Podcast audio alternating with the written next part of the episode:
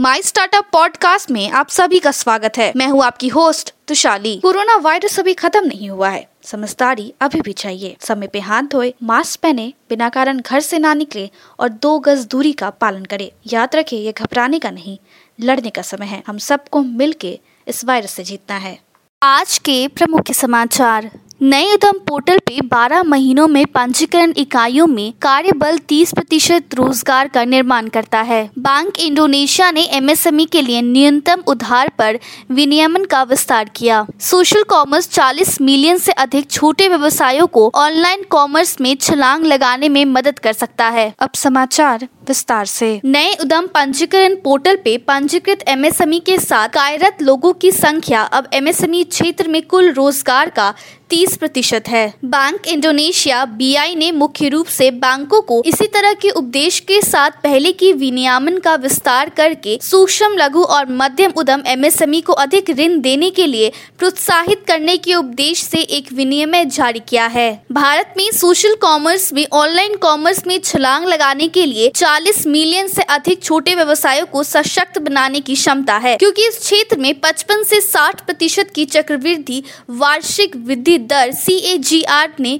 बढ़ने की उम्मीद है। Global digital leading platform trade leader स्कॉटपैड Australia और न्यूजीलैंड के सबसे बड़े गैर बैंक एस ऋणदाताओं के साथ एक बाज़ार अग्रणीय उत्पत्ति बनाने के लिए शामिल हो गया है। इलेक्ट्रॉनिक्स और इंफॉर्मेशन टेक्नोलॉजी मेटवाई ने एक दस सदस्यीय पैनल का गठन किया है। जिसका नेतृत्व सचिव अजय प्रकाश सहनी करेंगे, जो मौजूदा और आगामी स्टार्टअप तवरक का समर्थन करने के लिए एक प्रक्रिया तैयार करेंगे। शहर के दो स्कूलों New Era Senior Secondary School NESSS और आनंद विद्या विहार एवीवी को गुजरात सरकार के इंक्यूबेटर्स और स्टार्टअप के लिए सहायता की योजना के तहत तीन दशमलव तीन पाँच करोड़ रुपए का फंड मिला है। Deep tech startup neuro pixel ने भारत के सबसे बड़े एंजल इन्वेस्टमेंट प्लेटफॉर्म में से एक इन्फ्लेक्शन पॉइंट वेंचर्स के में सीड राउंड में आठ सौ पच्चीस हज़ार डॉलर जुटाए हैं। किचनर आधारित स्टार्टअप की सीईओ का कहना है कि उनके पास पहले से ही वैक्सीन पासपोर्ट सॉफ्टवेयर है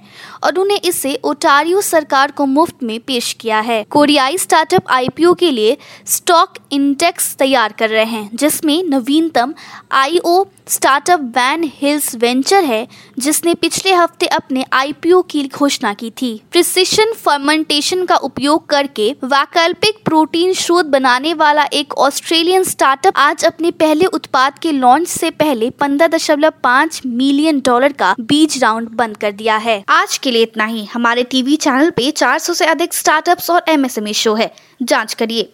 माई स्टार्टअप टीवी अब गूगल प्लेटफॉर्म पे भी उपलब्ध है। तो आपको हर कदम पे स्टार्टअप्स और एमएसएमई से जुड़े नवीनतम समाचार प्राप्त होंगे। आप हमारे टीवी चैनल को सब्सक्राइब करके भी हमारा समर्थन कर सकते हैं और घंटी के आइकॉन को दबाना ना भूले। आप हमें को फेसबुक ट्विटर इंस्टाग्राम लिंक पर भी फॉलो कर सकते हैं। या हमारी वेबसाइट डब्ल्यू पे जा सकते हैं। सुनने के लिए धन्यवाद।